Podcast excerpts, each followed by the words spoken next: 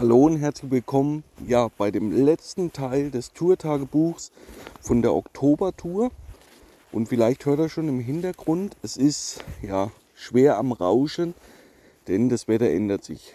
Ich habe jetzt das Boot alles raus, alles schon sauber gemacht, das Auto ist gepackt und nun möchte ich mir die folgenden Minuten mal nehmen, euch ja daran teilhaben lassen, was uns alles passiert ist. Es war doch ein bisschen was und es war wieder eine große Auffälligkeit, die uns dann die Wende gebracht hat. Und das möchte ich euch in den kommenden Minuten näher bringen. Als allererstes ein Punkt, den man vielleicht immer sehr, sehr selten sieht oder auch hört. Und das ist halt das Problem, wenn man in der Selbstständigkeit ist und man plant dann Touren und so weiter, ist man natürlich immer äh, ja, man kann nur dann Geld verdienen, wenn Leute auch da sind. Also von daher ist es sehr oft dieses Wunschdenken von vielen da draußen, dass ich sage, ich nehme jetzt 1000 Euro die Woche, mache dann 15 Wochen, A4 Mann und so weiter. Das mag alles richtig sein. Das erste Problem daran ist aber, A, muss ich erstmal die Kunden bekommen und dann B, müssen diese Kunden auch zu mir kommen. Und das klingt jetzt vielleicht immer erstmal ein bisschen verwöhnt, aber so kann halt auch Guiding sein. Und zwar hatte ich die Tour sehr, sehr lange vorgeplant, über ein Jahr insgesamt. Und da war es dann so, kurz vor Reiseantritt habe ich eine Absage bekommen. Und damit muss man eben auch leben können. Das war der Hauptgrund, wurde mir dann geschildert. Also alles dann unpersönlich, ist ja klar. Da schreibt man dann nur, das ist wie als wenn man mit einer Beziehung dann Schluss macht. Der persönliche Kontakt wird nur dann aufgenommen, wenn man sich wirklich kennenlernen möchte. Andersrum nutzt man dann die unkomplizierte Art und Weise sehr oft. Passiert mir das und da habe ich dann ganz kurz und knapp SMS bekommen oder WhatsApp und ja und komm nicht und alles so teuer und bankrott und die Frau ist krank und alles Gute und ciao. Das ist natürlich immer ein herber Rückschlag, denn ich versuche natürlich, das auch immer so passend zu machen. Ich miete mich ja auch ein. Ich bin ja, wie gesagt, selbst und ständig. Und ja, ich miete mich ja ein. Und das hat auch ein Stück weit immer was mit Partnerschaft zu tun, wie wir immer auch zukünftig zusammenarbeiten.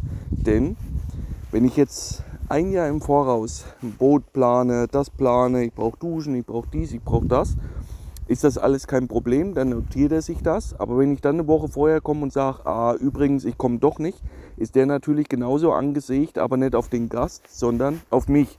Weil ich stehe natürlich dann in der Bringschuld, ich bin der Ansprechpartner. Und das ist für mich immer ein sehr blödes Gefühl, denn für mich ist das Allerwichtigste, dass mein Wort Gewicht hat. Egal bei wem oder bei was ich tue, das muss Handschlagqualität haben. Und deswegen ist es überhaupt erst möglich, langfristige Beziehungen aufzubauen. Dass der eine genau dasselbe will wie der andere und dass man sich da in der Mitte trifft. Alles andere ist Humbug und funktioniert auch auf Dauer gesehen nicht wirklich. So stand ich halt da wieder mit meiner guten Laune, habe das dann versucht zu kompensieren, weil ich ja regelmäßig ja, viele Anfragen bekomme und so weiter. Problem war natürlich jetzt die, ja, diese kurze Zeitspanne bis zum Reiseantritt waren es ja dann gerade mal ja, um, die, um die 10 Tage oder 15. Und viele sind natürlich nicht so flexibel, dann sind es die Kosten, ja, der Urlaub natürlich und so weiter, Familie. Und das ist natürlich immer das eine, aber nichtsdestotrotz hatte ich ja aufgrund von Corona immer noch Gäste offen, die damals zwar eine Anzahlung geleistet haben, aber die Tour noch nie angetreten sind. Und dann habe ich das immer verschoben nach hinten, weil ich bin ja Reiseanbieter und während Corona war jegliche Art der ja, touristischen Aktivitäten verboten, ganz klar. Also da gibt es auch kein Augenzwinkern oder sonst irgendwas. Die Schriftstücke dafür sollten jedem bekannt sein, beziehungsweise kann er sie nachlesen, immer noch. Und das zweite war natürlich dann auch Problem mit dem Finanzamt und so weiter. So, und da hatte ich dann immer noch, zwar nicht mehr viele Gäste, aber dann doch noch den einen oder anderen, wo ich angeschrieben habe und habe gesagt, kurzfristig wäre es möglich, Interesse halber, wenn du Bock hast, kannst du gerne kommen und so weiter und so fort.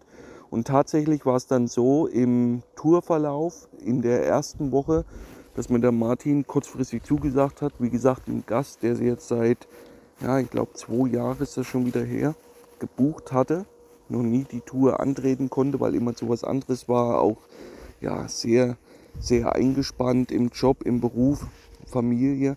Und da hat es halt nie wirklich zusammengepasst, einmal bei mir, aber auch bei Ihnen. Und deswegen war ich umso mehr froh, natürlich zum einen, dass ich die Tour voll hatte. Denn mein langjähriger Freund Chris hat mich begleitet. Und dass ich dann kurzfristig dann noch die Zusage bekommen habe von Martin. Aufgrund der ja, sehr, sehr geilen Tage in den ersten Tourwochen habe ich dann schon gewusst, was läuft, um Fisch zu fangen. Das war mir erstmal wichtig. Und das ist halt auch immer wieder so ein Punkt. Ich habe, wenn ich rausfahre, gerade wenn ich dann schon ein, zwei Wochen am Fluss bin, meistens einen konkreten Plan. Das heißt, ich habe Bereiche im Kopf, ich weiß dann schon, was gut ist, um einen Fisch zu fangen. Ich gehe dann davon aus, wenn ich das und das mache, ist die Wahrscheinlichkeit höher, einen großen zu fangen und so weiter. Aber das baut sich natürlich erst auf den gefangenen Fischen auf von den ersten Tourwochen. Und deshalb ist es sehr häufig so, dass ich hinten raus besser fange wie am Anfang Tour, weil da muss ich mich immer erstmal reinfuchsen, gucken, wie der Angeldruck ist, gucken, was zurzeit geht, wie die Bedingungen sind, gewisse Sachen ausprobieren mit U-Posen-Größen, U-Posen-Farben und so weiter und so fort. Und irgendwann stellt sich eine gewisse Konstante ein und dann kann man schon sehr, sehr, ja, ich sag mal, vororientiert, also wirklich auf Ansage dann Fische fangen. Und so war es dann auch, dass ich genau einen Bereich hatte, wo ich wusste, wo ich mir ziemlich sicher war, dass jeder meiner Jungs in der ersten Nacht Fisch fängt. Und so war es dann auch. Wir haben dann relativ schnell die Routen ausgelegt. Es hat auch nicht ja, sonderlich lang gedauert. Wir haben da Fisch gefangen. Bis knapp 1,90 Meter. Also der Auftakt war definitiv nach Maß. Und ich hatte in dieser Phase aber schon Plätze im Kopf, wo ich die Wahrscheinlichkeit auf einen sehr großen Fisch deutlich besser gesehen habe, wie auf den Plätzen, wo wir angefangen haben. Warum fängt man da nicht gleich an? Das ist vielleicht auch immer so ein Punkt, den man mal erklären sollte, weil das auch viele nicht sehen oder nicht wissen. Ich fange mit Gästen in der Regel, wenn es irgendwie machbar ist, auf einfachen Plätzen an. Also ich würde nie auf die Idee kommen, wenn die ankommen, rauszufahren und in der Steinpackung erstmal die Liegen in die Steine zu bauen. Das mache ich deshalb nicht, weil erstens mal muss man sich selber mal kennenlernen, beschnuppern. Zum anderen ist es sehr oft dieses äh, gegenseitige Verständnis, dieses Vertrauen ineinander, dass der Gast das Gefühl hat, das, was ich sage, das passt so und er zieht dann dementsprechend auch mit. Denn das ist ein Riesenunterschied, ob ich jemandem sage, hier mach dies und das oder ich mach's vor. Und so arbeite ich dann immer, auch für mich natürlich, immer besser, erstmal einfach anzufangen, gucken, ob das auch so funktioniert, wie das, was ich mir vorstelle. Und dann Step by Step die Zügel da ein bisschen anzuziehen. Am liebsten für mich immer bis Mittwoch, Donnerstag und den letzten Abend ausklingen lassen auf wieder einfachen Strukturen. Das ist immer so mein, mein Plan für eine Woche. Dem stehen aber sehr oft Sachen im Wege wie wechselnde Bedingungen. Und das ist natürlich immer das, was ja auch dieses Flussangeln so reizvoll macht. Steigendes Wasser, fallendes Wasser, immer zu sich ändernde Bedingungen. Und gerade im Herbst ist nun mal prädestiniert dafür, ja, stark Regenfälle zu bekommen, Hochwasser, viel Dreck und so weiter. Und in der letzten Tourwoche war zwar das Wetter nach wie vor gigantisch, also wir haben abends um 10 in kotzen Hosen noch äh, auf dem Stuhl gesessen, nur mit einem Pulli an, wirklich brutal. Also ganz dünne äh, Sommerschlafsäcke da noch drauf. Wir hatten nachts, ich glaube, das niedrigste waren zwischen 13 und 15 Grad und tagsüber auch jeweils 24 bis 26, 27 Grad, also echt brutal. Aber es hatte schon extrem Niederschläge gegeben am Po-Oberlauf und das haben wir bereits in der ersten Tournacht gemerkt. Der Wasserstand hatte sich schon verändert, nicht viel, es waren jetzt ca. 10 cm. Aber mir ist es halt relativ schnell aufgefallen, weil das Boot am frühst geschwommen ist, dass wir eine steigende Phase jetzt haben. Und wie gesagt, das hatte ich glaube ich schon mal in den ersten oder zweiten Teil angesprochen. Das Problem ist halt, dass wir relativ nah an diesen Messpunkten saßen.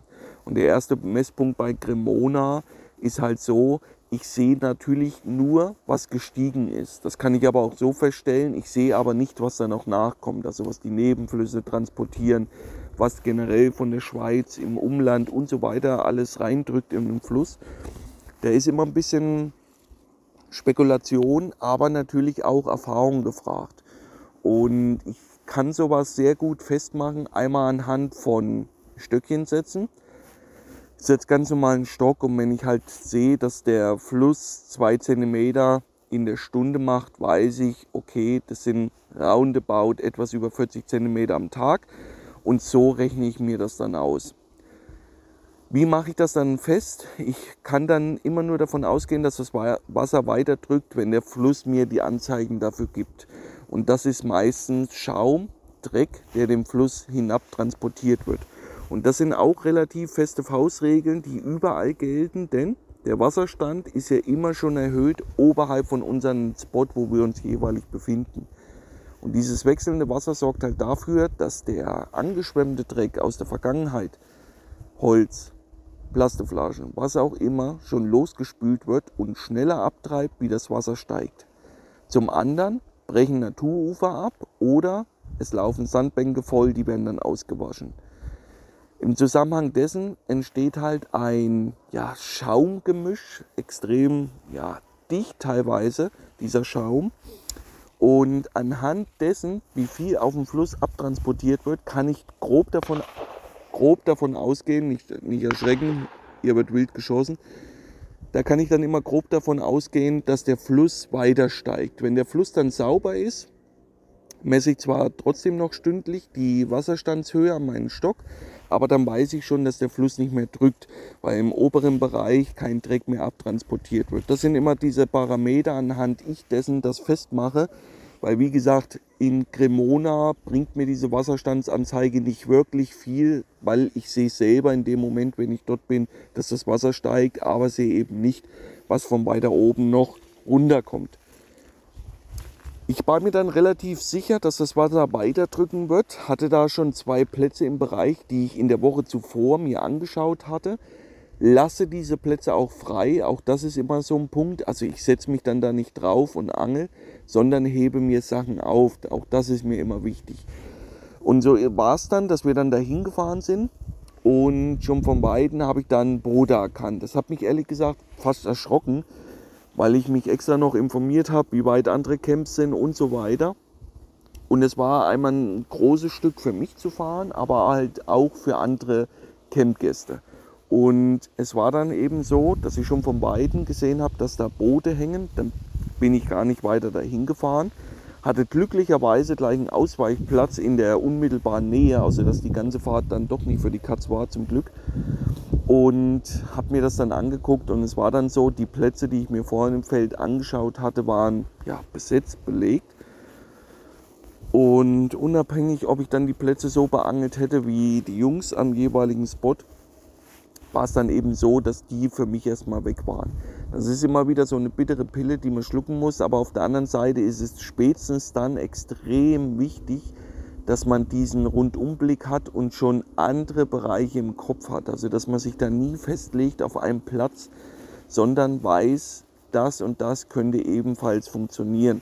Und so war es dann eben auch, dass wir da einen coolen Platz gefunden haben, haben die Routen weitläufig gezogen und konnten da in der Nacht zwei super Fische nachlegen und auch ein Fisch, für den der Martin extra gekommen war, denn er wollte unbedingt bei mir seinen 2 Meter fangen, weil er relativ oft schon am Po war, auch oft als Schneider heimgefahren ist. Auch immer wieder so ein Punkt, wo ich immer wieder so ein bisschen erschrocken bin, wenn ich Gäste treffe, die dann das erste Mal am Po sind. Und wenn man denen dann sagt, dass der Durchschnitt der Durchschnitt über die Jahre in verschiedenen Camps zwischen drei bis fünf Fische die Woche beim zweiköpfigen Team sind, dann reiben sich natürlich viele die Augen. Und so ist es aber. Das ist ganz, ganz selten, dass das transparent verkauft wird, diese Zahlen, ist natürlich klar, weil es gibt Teams, die fahren mit 15 Fischen nach Hause und in derselben Zeit fahren drei Teams nach Hause, teilweise ohne einen Biss. Und dann sind wir wieder bei dem Fünferschnitt, obwohl es dann die Teams haben, die noch nicht mal einen Fisch gefangen haben. Und das ist halt immer wieder dieses Problem. Social Media, Zeitungsartikel, wie auch immer. Und die meisten Leute konsumieren halt genau das oder hören das, was sie hören wollen, weil das Gehirn uns das vorprogrammiert. Die wollen halt nicht hören, dass es am Pro das schwierigste Gewässer in Europa ist, wenn es um das Thema Welsangeln geht. Und das wollen die meisten nicht hören. Die wollen die Bigfische hören, die wollen die Geschichten hören und so weiter und so fort. Und das andere, wie gesagt, wird sehr oft ausgeblendet. Ich hatte dann gleich gesagt, dass wir weiterziehen, obwohl der Platz, wie gesagt, uns Fisch gebracht hat, in einem Bereich mit so einem ja, bisschen Bauchschmerzen. Da war ich mir nicht sicher, aber auf der anderen Seite wollte ich es unbedingt probieren, weil wie gesagt, für mich war das ja auch komplett Neuland, dieses Stück nach wie vor. Ich habe da null Zeit bisher verbracht und ich musste den Platz definitiv beangeln, obwohl ich selber nicht so ein richtiges Gefühl hatte. Wir haben dann die Routen ausgelegt und ja, es hat sich relativ lang hingezogen in die erste Nachthälfte hinein, als auf einmal eine Route gerade ging, eine abgespannte Flussauf. Und ja, der Drill des Lebens begann. Wir hatten dann, wo wir rausgefahren sind, auf einmal ja, eine Boje da in der Schnur.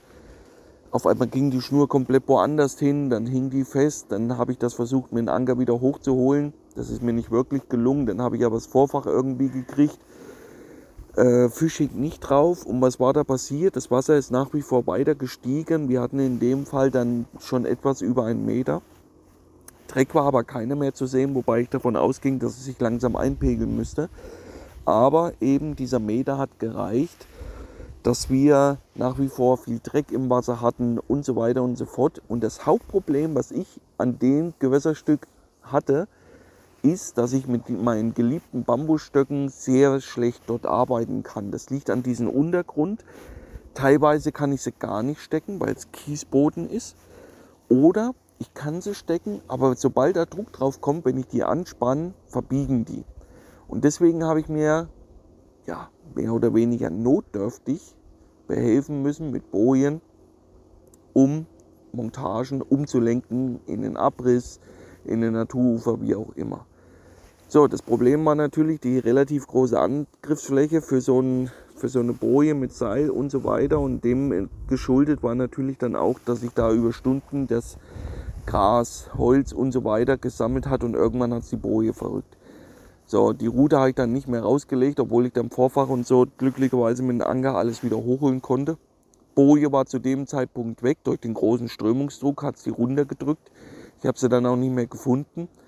Und ja, hatte da ehrlich gesagt schon wieder leicht einen Kanal voll am Ufer zurück. Kommt auf einmal ja, ein richtig geiler Biss auf die Unterwasserpose. Und auch hier, weil ich das schon mal in den ersten Podcast, glaube ich, erzählt habe mit diesen Farben, ich habe natürlich dann schon in der letzten Tourwoche die Route so umgestellt, dass ich keine schwarze U-Pose mehr eingesetzt habe. Das hängt dann sehr viel mit meinem Vertrauen zusammen, mit den Erfahrungen der letzten Wochen. Mit den Erfahrungen der letzten Wochen, dass ich dann eben so ein Vertrauen hatte in diese weiße U-Pose. Die war schon das ganze Jahr in 3 Gramm, 5 Gramm. Wirklich der Bringer, also auch im Mittellauf im Frühjahr habe ich damit viele geile Fisch fangen können.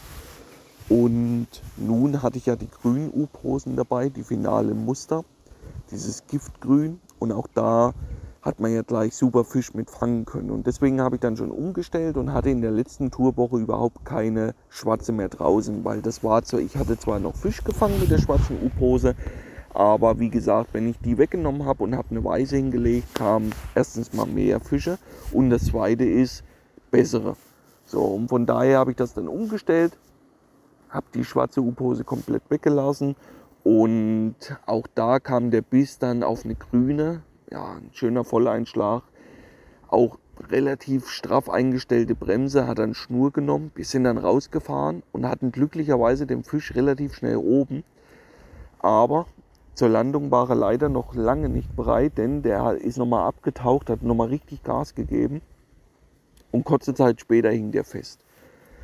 Die Schnur hat vibriert, die ganze Route. Wir sind natürlich weiter abgetrieben, weil auf dem Platz und deswegen hatte ich ja diese Bauchschmerzen, war ein relativ großer Strömungsdruck und viel, viel Holz im Wasser.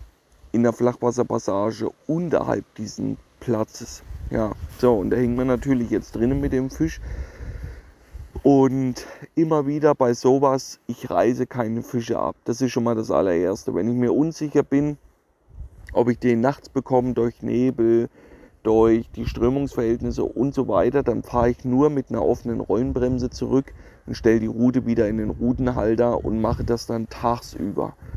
Bei dem Fisch war ich mir aber sicher, auch aufgrund von der geringen Gewässertiefe und weil ich halt alle schon griffbereit mir hingelegt hatte, dass ich den kriege, weil wir auch keinen Nebel hatten. Also ich hatte gute Orientierung am Ufer. Das ist immer wichtig, gerade bei solchen Aktionen nachts. Denn auf der einen Seite fahre ich Boot, ich werfe einen Anker. Ich muss immer aufpassen mit den Schnüren, dass ich mir da selber nicht reinfahre, also mit dem Ankerseil und so. Und wie gesagt, wenn es mir da zu neblig ist oder was nachts, dann lasse ich die Route lieber stehen und mache das tagsüber.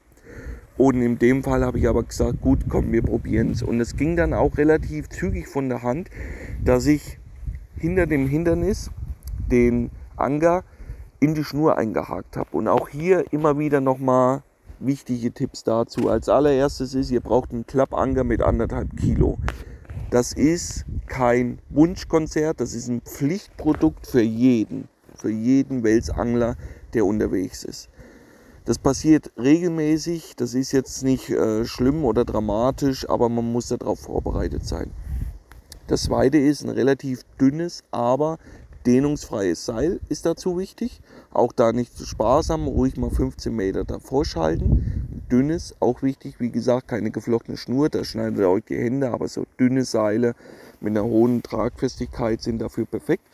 Und dann mache ich nichts anderes, wie mich mit dem Boot über dem Punkt, wo die Schnur ins Wasser geht, zu halten und werfe den Ankerfluss auf.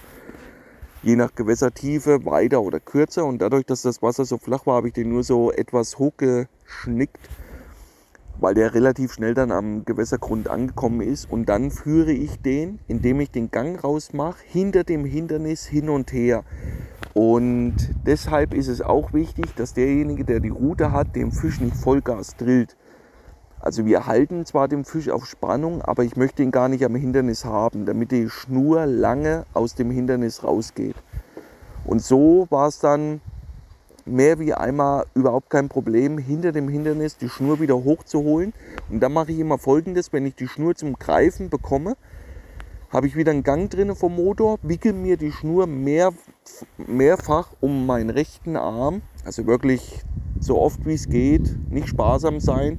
Dazu ziehe ich mir einfach die Schnur von meinem Kollegen, der die Route in der Hand hat, äh, runter durch die offene Bremse.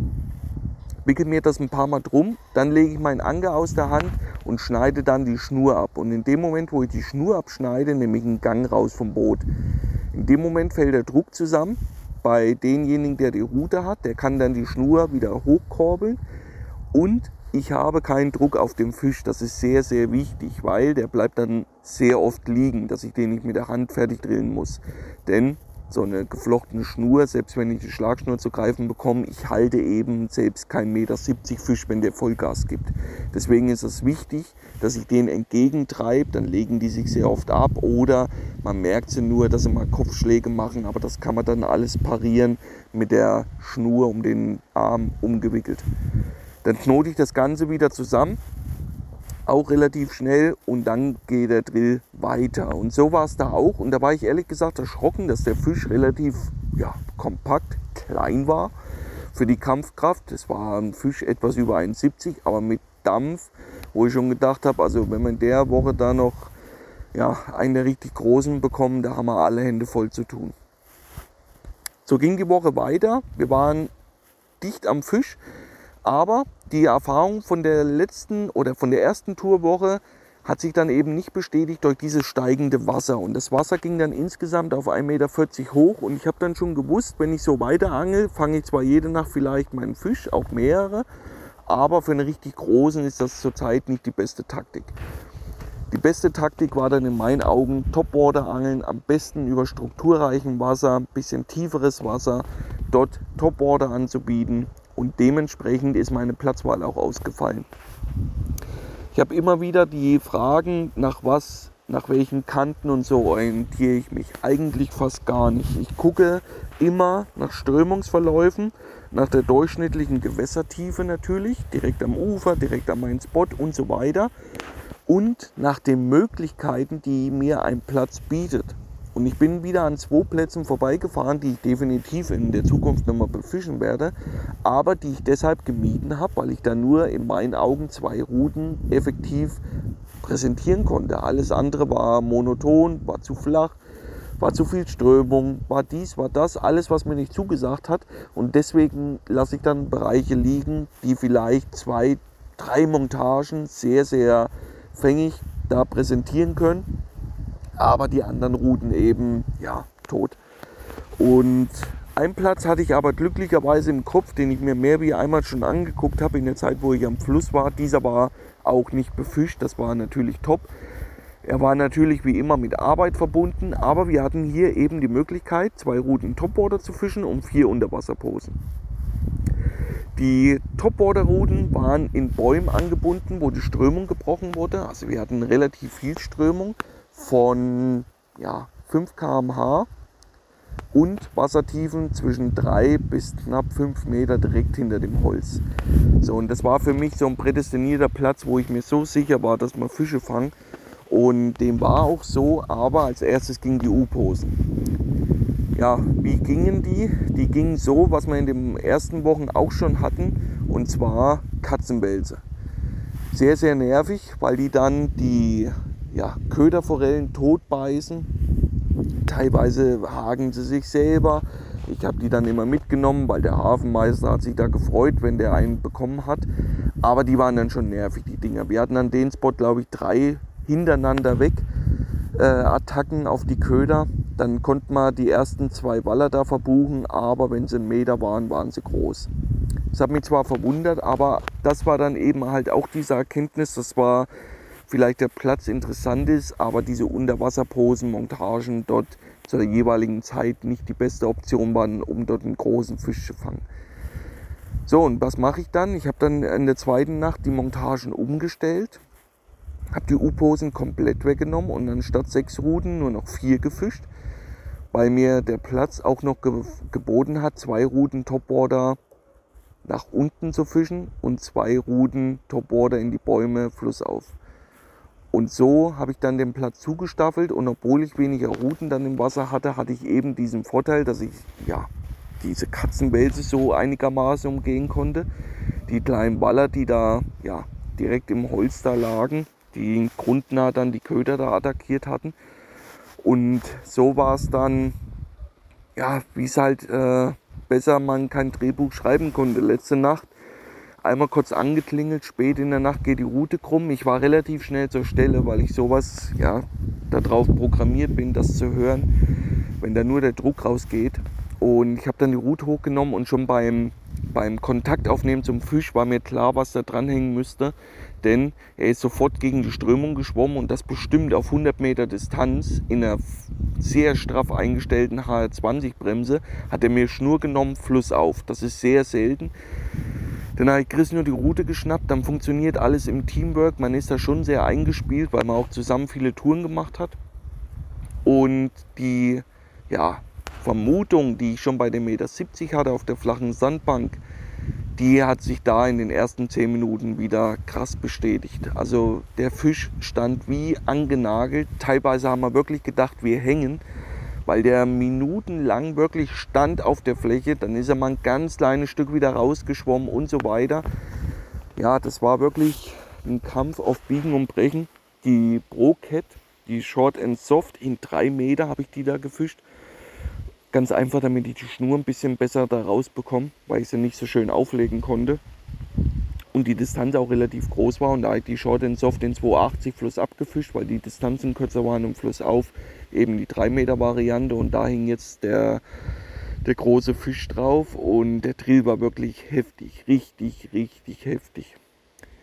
Es hat einiges an Zeit gedauert. Natürlich wollte ich wieder filmen. Natürlich war wieder Nebel. Natürlich hatte der GoPro-Akku noch 40 Prozent. Nach zwei Minuten war der aber auf Null aus. Auch das passiert. Da sieht man wieder, dass man halt kein Filmprofi ist, sondern Angler. Hat mich ein Stück weit natürlich wieder geärgert, weil ich auch für Zeckfishing Wales wieder Videomaterial für euch gesammelt habe. Aber das ist eben halt auch passiert. So, und wir haben dann gekämpft und gemacht und getan und irgendwann kam wirklich ein riesen Schädel auf. Also ja, schon beim, beim ersten hatte ich schon oh, über 2,50 wieder. Richtiger Fisch, auf jeden Fall für den, wo wir spekuliert haben, das nochmal gemacht haben mit diesen Umziehen, mit den Routenändern und so weiter. Und ja, es hat dann alles wirklich gut geklappt. Der hat auch den Köder komplett weggenommen. Der, der Mr. Wallerhook, also der Fanghaken und der Führungshaken waren im Schlund weg. Also der wollten definitiv haben, den Köder. Und auch hier nochmal dazu ein wichtiger Tipp. Ich greife dann die Fische äh, und löse dann die Haken nicht mit irgendeiner Zange oder so, sondern greife am Vorfach gefühlvoll nach unten, weil die Haken, wie gesagt, waren im Schlund weg und greife mit den Fingern, mit der kompletten Hand in den Schlund. Gerade bei großen Fischen ist das überhaupt kein Problem, der öffnet sich. Und drücke den Haken nach innen, quasi Richtung Magen, nach innen aus diesem weichen Fleisch raus. Man, man verletzt den Fisch fast gar nicht und wenn ich den dann gelöst habe, dort wo er kurz eingehakt ist, umschließe ich den mit meiner Hand und ziehe quasi mit der geschlossenen Faust den Haken raus, ohne dass der nochmal irgendwo einhängt. Das ist das Beste, was ihr machen könnt, wenn ihr Fische geschluckt haben. Die haben damit überhaupt keine Probleme. Und ich habe ihn dann nochmal ins Seil gelegt, um erstmal ähm, ja, in den kommenden Stunden, wo die Sonne hochgekommen ist, Bilder zu machen. Aber aufgrund halt auch von dieser Verletzung, dass wir uns nicht sicher waren, äh, hat er jetzt einen Schaden davon. Und es ist immer dann gut, wenn man das dann auch wirklich beobachten kann am Seil, dass der stabilisiert im Flachwasser steht und da keine Mätzchen macht. Das ist übrigens auch immer wieder so ein Punkt bei diesen Catch and Release, äh, wo Wallerangler sich ja untereinander streiten. Es gibt ganz viele Verfechter, die sagen, Anleihen geht gar nicht. Die schreiben mir dann geht gar nicht. Äh, ja, ich weiß dann teilweise immer gar nicht, was ich sagen soll. Äh, denn das Anleihen hat durchaus mehr wie eine Berechtigung. Und das hat nichts damit zu tun, dass ich die coolsten Bilder im perfekten Licht machen möchte, sondern dass ich einen Fisch nach einem Drill wie bei uns, der 40 Minuten ging, wo ich mit dem Boot bestimmt gute 5 bis 10 Minuten gebraucht habe, wo ich den Fisch regelmäßig wässer, um wieder an meinen Angelplatz zu kommen, den lege ich dann nicht noch raus auf eine Plane und schiebe den dann einfach zurück und trommel mir auf die Brust, ja, ich leine ja nicht an. Das ist in meinen Augen der größte Käse und diese Selbstlüge, deren sehr, sehr viele Menschen verfallen sind. Erstmal egal bei irgendwas, die sehen sich dann als die Guten, die anderen sind die Bösen. Und das ist natürlich Quatsch.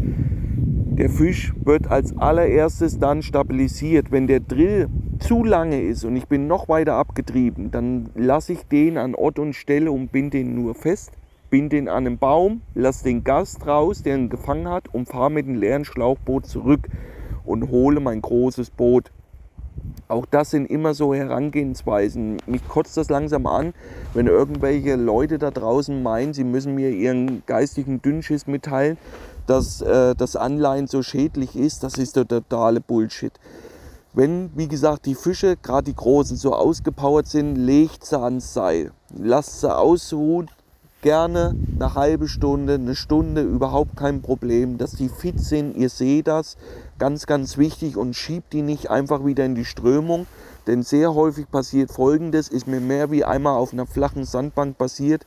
Ihr schiebt den, äh, den Fisch quer zum Fluss, der ist aber ausgepowert, kriegt Strömungsdruck von der Seite und dreht sich auf dem Rücken. Dann wird er abgetrieben und drückt ans Ufer.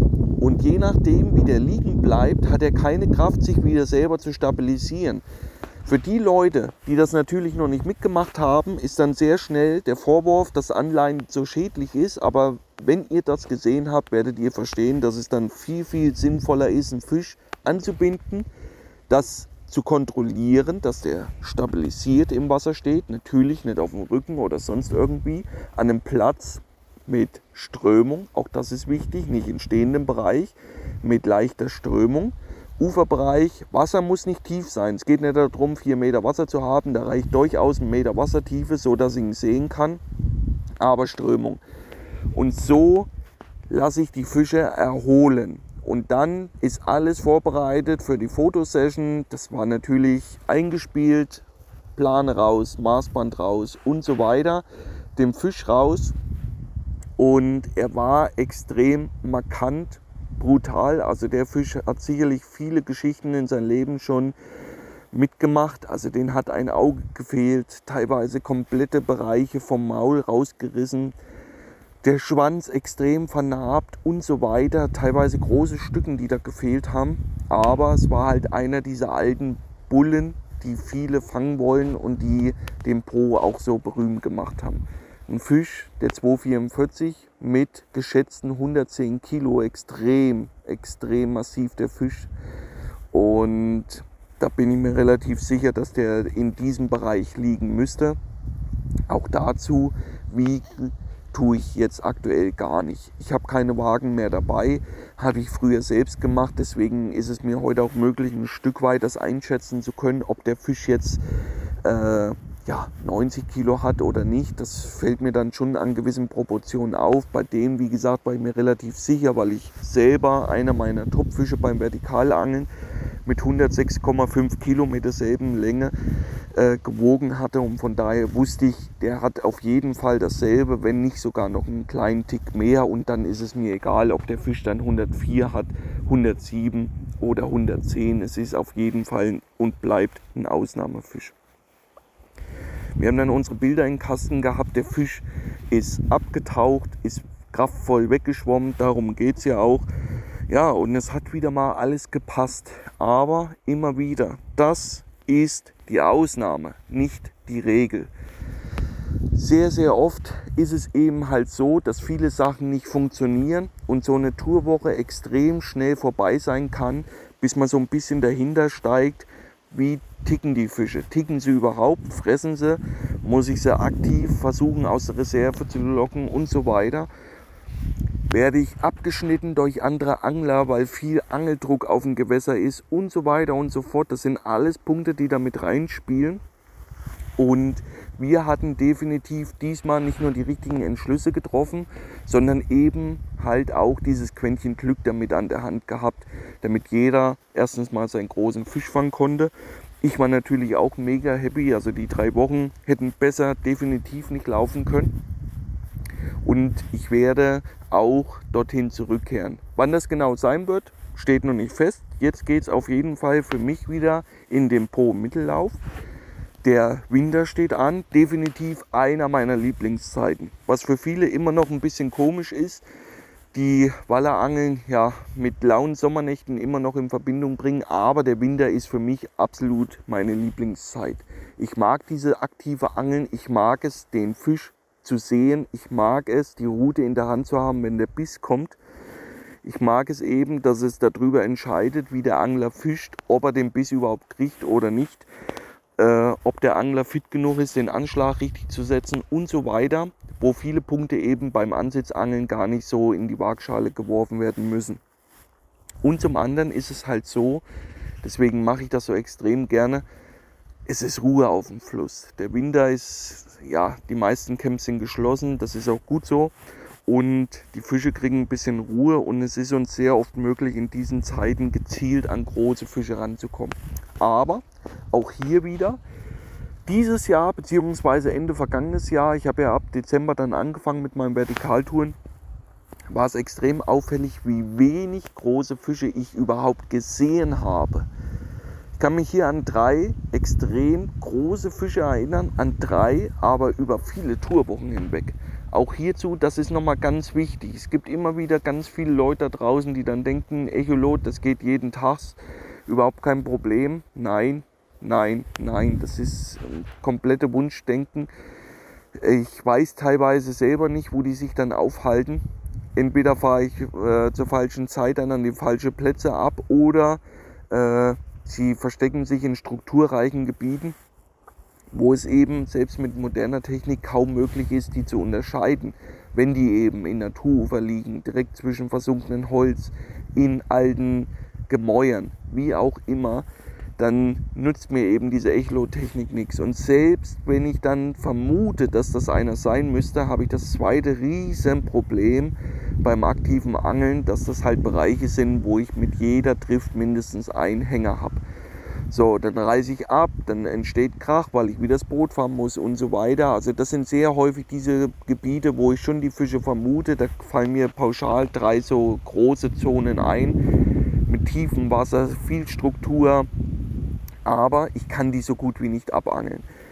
So, und den sauren Apfel muss ich nun mal hineinbeißen, aber ich weiß halt irgendwann, wenn ich dann wieder diesen Faden habe, dass ich dann weiß, wenn ich irgendwo einen ausfindig gemacht habe, dass der da regelmäßig zurückkehrt im Winter. Die Zeit steht jetzt an. Das ist wieder eine neue Geschichte. Ich bin gespannt, was dabei dann rumkommt. Bis dahin sage ich alles Gute. Vielen Dank fürs Zuhören. Bis dahin, euer Benny. Ciao.